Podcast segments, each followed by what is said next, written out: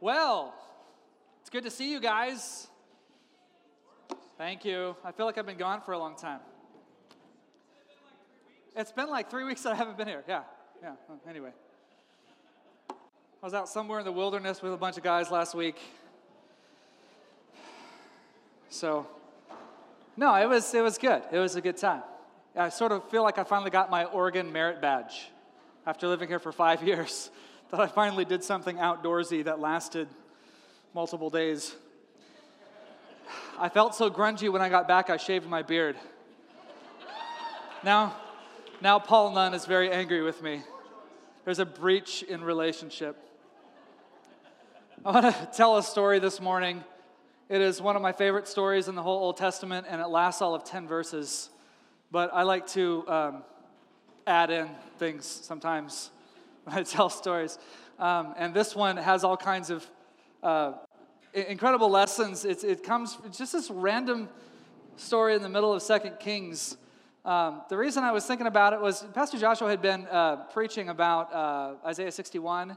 Um, the Spirit of the Sovereign Lord is, is upon me, been anointed to, to preach good news, and, and uh, how Jesus went into the synagogue and, and quoted that verse and then sits down, and then everybody tries to run him out of town and stone him. And these were like his neighbors.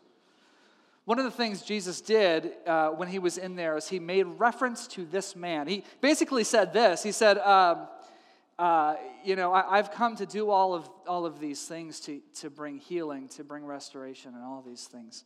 Um, but I'm telling you, um, you know, you're going you're to want first dibs essentially because this is my hometown. So a prophet in his hometown, you know, never gets honored. And that's partly because people don't believe in him, maybe because they grew up with him. But the other thing is that they're going to think they can own him, you know? It's like, you're our guy. So come and do some, do some magic tricks, Messiah boy, you know, that kind of thing. Dance, come on. And because he had just gotten from Capernaum and done all this cool stuff, and they were like, well, come on then. And he said, no. And he, he, he said, you know, basically, um, th- there was a time uh, in the Old Testament where there was a drought for many years, and there were all kinds of people in pain and not having food, uh, you know, widows, for example. And Elijah the prophet came to one widow, but guess what? Wasn't in Elijah's hometown, wasn't even Elijah's home country. It was a foreign widow. And uh, there were people who had leprosy back in the day, but I'll tell you what, it wasn't people in Elisha's hometown who got healed. There was only one guy, and he was a foreigner, and his name was Naaman. I want to talk about Naaman this morning. Naaman was uh, one of the most powerful men in the ancient Near East because he was a general. He was a powerful general of, of the nation of Syria, which was enemies with, with Israel. Uh, they went back and forth all the time. Uh, you know, in the days of Elijah and Elisha, you you often jump into the scriptures and read about some conflict going on. And uh, so they were enemies, but Naaman was the big man on the block here. I mean, he was his, his king's favorite soldier. Uh, and I, I, imagine him, uh, well, he liked himself a lot, shall we say. Um, you know, he, uh, in fact, I got a picture of him. This is an actual photograph. Uh, I'm talking about leprosy and humility, by the way. Uh, actual photograph, there he is with the stash. Um, and he's presenting some, some gold here. But um, Naaman liked himself a lot, partially for the stash, partly for uh, his, his record of victories. He just didn't lose. So he'd introduce himself Hello, I'm Naaman. Perhaps you've heard of me. And um, so he, his card actually said center of the universe on it, and he would give it out to people. Um, he, he was a big fan of Naaman. Uh, he went third person all the time. Naaman's hungry, wife. Um, and one day he's sitting out after coming back from a particular raid against Israel or something, and he's uh, sunbathing, drinking his lemonade, and because uh, that's what you do um, if you're the center of the universe and you're not in the battlefield. He's got his feet up, and his wife comes over and she's like, What's that, sweetie? Ooh. What's what? On your arm. What's that? Looks like some kind of discoloration. I don't know. Here's what it looked like, Pastor. Come on. Can you see this? See that discoloration? Stretch your hand out, let's pray. It's actually paint. He's been painting. Anyway, looks like a discoloration, so uh, it's probably nothing. Naaman wouldn't get discolorations. It's probably your eyes and my eyes. Strange that Naaman would have eye problems, but who knows? The next day, he's getting a massage out in the garden, overlooking the vineyard. Whatever. And, and as they're digging in, he's like, ah, ah, ah, ah. And the discoloration's gotten worse. And the wife's like, honey, that's disgusting. Nothing about Naaman is disgusting. Nothing about Naaman is, that is kind of gross though, I have to admit. I'm calling the doctor. I'll be fine. I'm calling the doctor. She calls the doctor. The doctor comes out. Now, if you're a doctor and you get summoned to go see the center of the universe, it's, it's a touchy situation because um, he's going to expect you to do something. He comes in, he looks at it, goes, ah, well then. Tell Naaman the problem, doctor. Well, the doctor said, I'm afraid you're going to kill me. This is all not in the scripture, but I got revelation. Um, so he goes, uh, You promise you won't kill me? Okay, fine. Not this time. What is it? It's leprosy. He stands up and he paces. But I'm Naaman. Perhaps you've heard of me? That's what it is. Sorry. The doctor runs away and he's pacing. He's hyperventilating. He's got a paper bag. and his wife's like, How could this happen? Were you touching those people in Israel? Did they have some weird skin disease? I don't know where she was from. and, and suddenly, this little girl who just happens to be cleaning the window, squeaky, squeaky, squeaky, squeaky. And she says, If only my master lived in Israel, then he could go see the man of God. Squeaky, squeaky. Now they look at her. This little girl is from Israel. In fact, she was a slave girl that Naaman probably grabbed on one of his expeditions and brought home for his wife. Look what I got for you a slave. And so here she is. That's what she is. She's a little girl. She's just cleaning the window. And she's like, squeaky about, about the man of God. And he goes, his wife calls him over. She goes, Honey, honey, honey, listen. it's never happened in my house before. Um, he says, She's a servant. What could she possibly know? What else are you going to do? I'm not moving into a colony. I will not move into a colony. So Fine. He goes and he goes and talks, talks to the king. The king is really freaked out because this is Jesus' prize general. So his king says, What do we need to do? He says, Well, there's something about Israel and someone who can take care of it. He goes, Say no more. I'll write a letter to the king of Israel, and I'm going to give you some gifts to go give to him so he can heal you. So great. So he gives him some gifts and he writes a letter to Israel. And here was his letter Dear King of Israel, my main general, whom you are well familiar with, has leprosy. I demand that you heal him. Signed, King of Syria. Now, we don't know actually who the king was in Israel. They think it was probably Jehoram, who was the son of Ahab and Jezebel. Um, he gets this, and you know what he does? Oh no! You've got to be kidding me. He starts tearing his clothes. No! Why, God? Why? Because he has, he has no idea how to heal this guy. This is sort of a common thing this in, you know, in the ancient world. Alexander the Great wants to get this word, this, you know, magic prophetic destiny word. So he goes into, you know, down to Egypt and he stands outside this hall and is speaking to this voice Am I the son of the gods? This actually happened. Am I the son of the gods? And you know, you've got like the Wizard of Oz back behind the curtain. Yes. So this kind of thing. There was like this, this air of mystery about the foreign kingdom. So the king of Syria just thought, oh, well, we'll just send them to Israel. They have magic healing people there. Well, the king, does- he's, he doesn't know any of that. He's like, uh, he doesn't know anything about Yahweh. So he freaks out because he says, Here, this is all political posturing. He's going to come down and hammer me when I can't heal his guy, and we're going to go to war and he's going to crush us. He's setting me up. So he tears his clothes. Now, one guy happens to hear about it, and it was the man of God who the young girl was referring to. His name was Elisha. He hears about it, and he's like, Oh, give me a break. He pulls out a pen and a post it note, and he sends it to the king. He says, Send him here. That's it, Elisha. They send word back to Syria. Naaman now has a place to go. Puts his address on there, boom. Naaman gets in to his chariot. Now, not one chariot, but chariots, because he's going to bring these gifts to see Elisha. Are you still following the story? Still, okay. So, sorry, am I stepping too far up?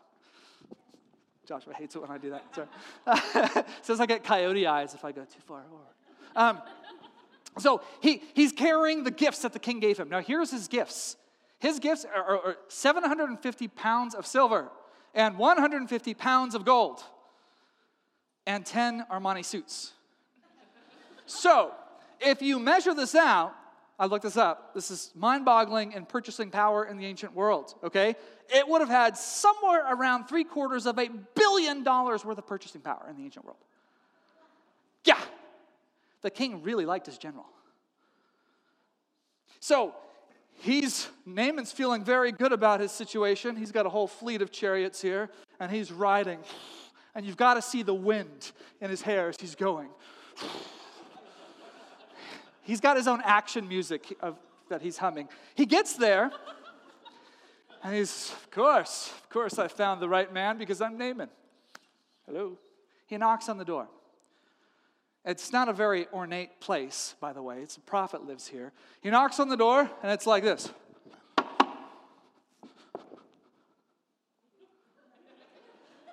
Check this out, guys. Nobody comes to the door. He knocks again. The door opens, and it's a servant.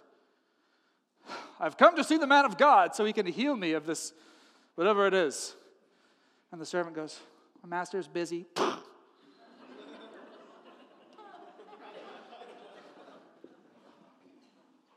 he does not know who I am. Knocks again. The servant opens the door. My master's busy. He said, Go dip yourself in the Jordan seven times. You'll be fine. Bye.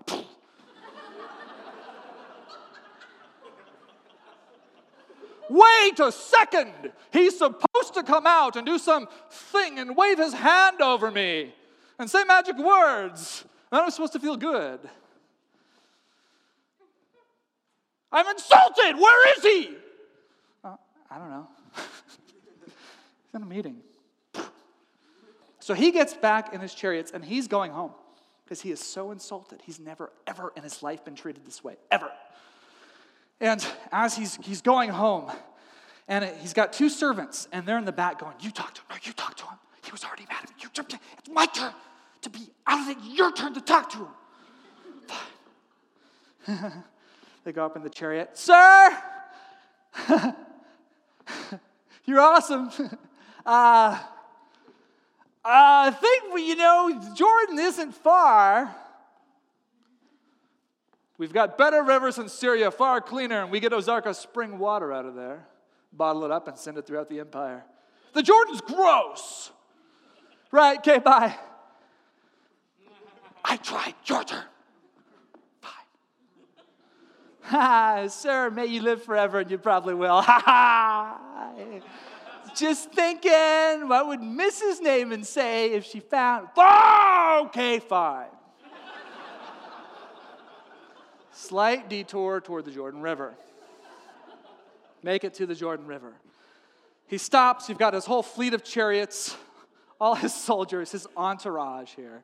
He steps up. He looks at the Jordan River and says, This is worse than I remember. oh, oh, okay. I can't do it.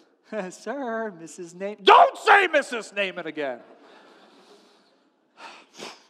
Pulls off his cloak. Ugh. He steps into the middle of the river. Why don't you all turn around? Naaman's feeling particularly disgraced right now. And he gets down. One. Oh, this is. Ah! Ah, two. Or is it four? Sir, just two. Okay. okay, that's seven, right? No, that four more, four more. So he goes down. Four, five, six. I can't even believe I'm doing this. This is so gross. There's nothing ever going to be, nothing good can come of this ever. And I've never been so humiliated in my life. and besides, look, look at my arm. It's still, it's, whoa.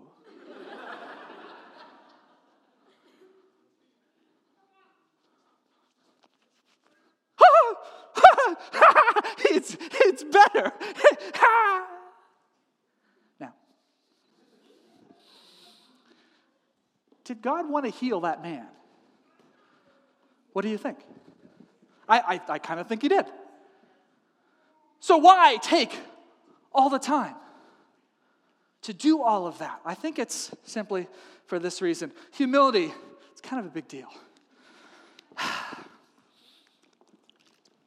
Godspeed, my good men and women. We shall be joining you shortly with all that brisket. All right.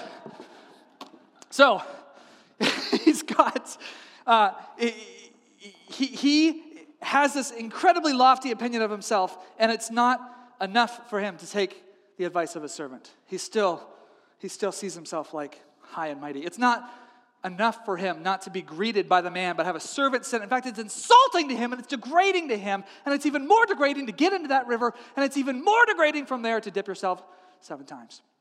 But see, he thought he was, he thought he was everything. And in order for him to receive this thing, he had to do one thing he had to humble himself.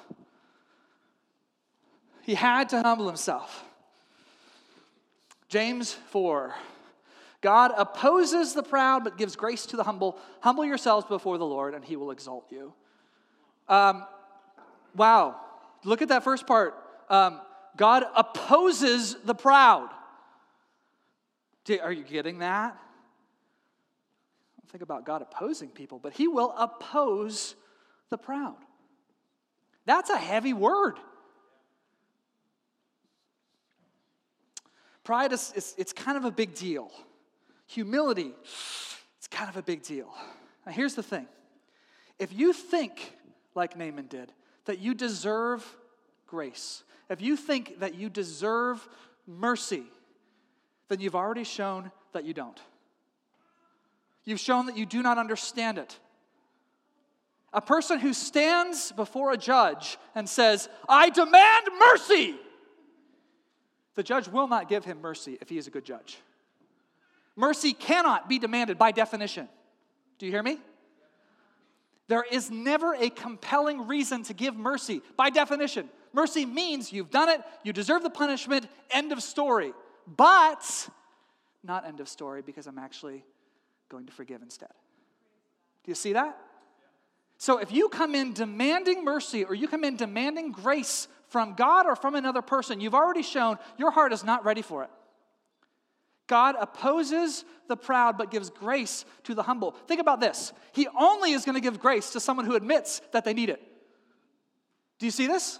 Do you see why this is so? How can you come to him going, God, I know I've sinned, but I demand salvation? Uh, well, that's impossible. Do you see why it's impossible?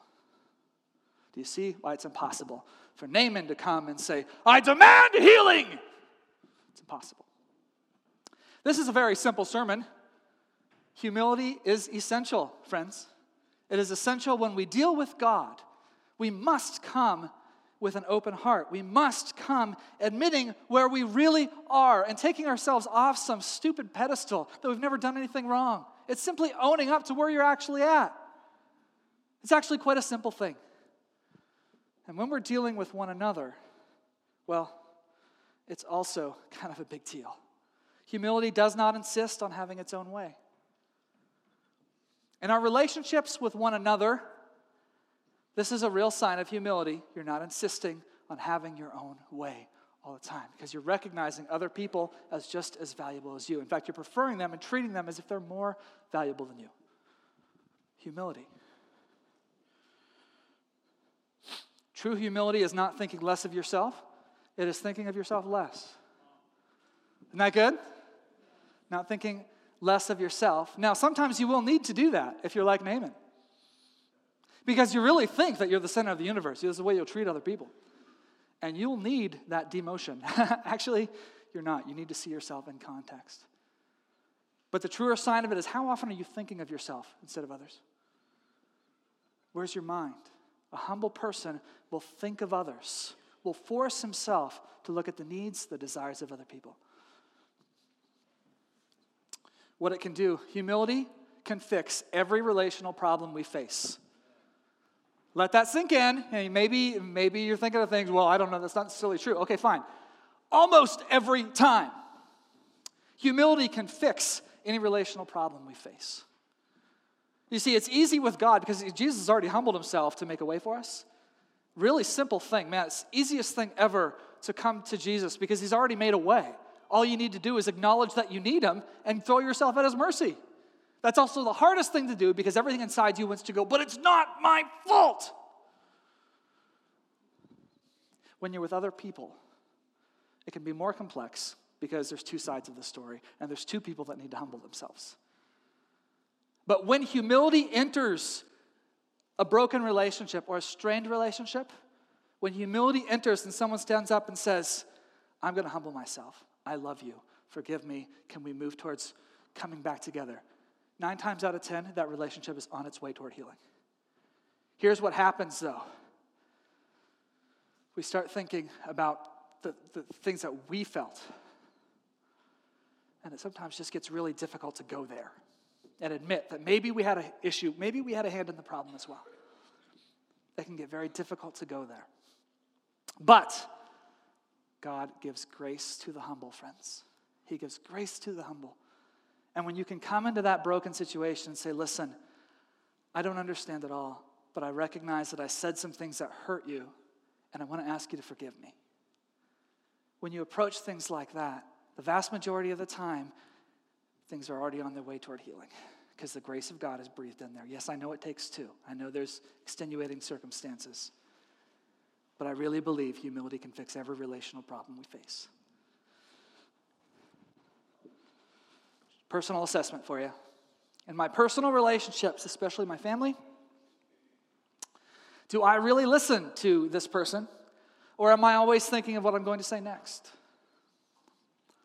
A humble person will think and consider what another person is saying. They will listen to what another person is saying and really actually try to understand, not try to plead their case every second. Do I consider what this person is going through, or do I talk and think often about my own rights? Do I make it about me, or am I actually considering their side of the story, how things are affecting them?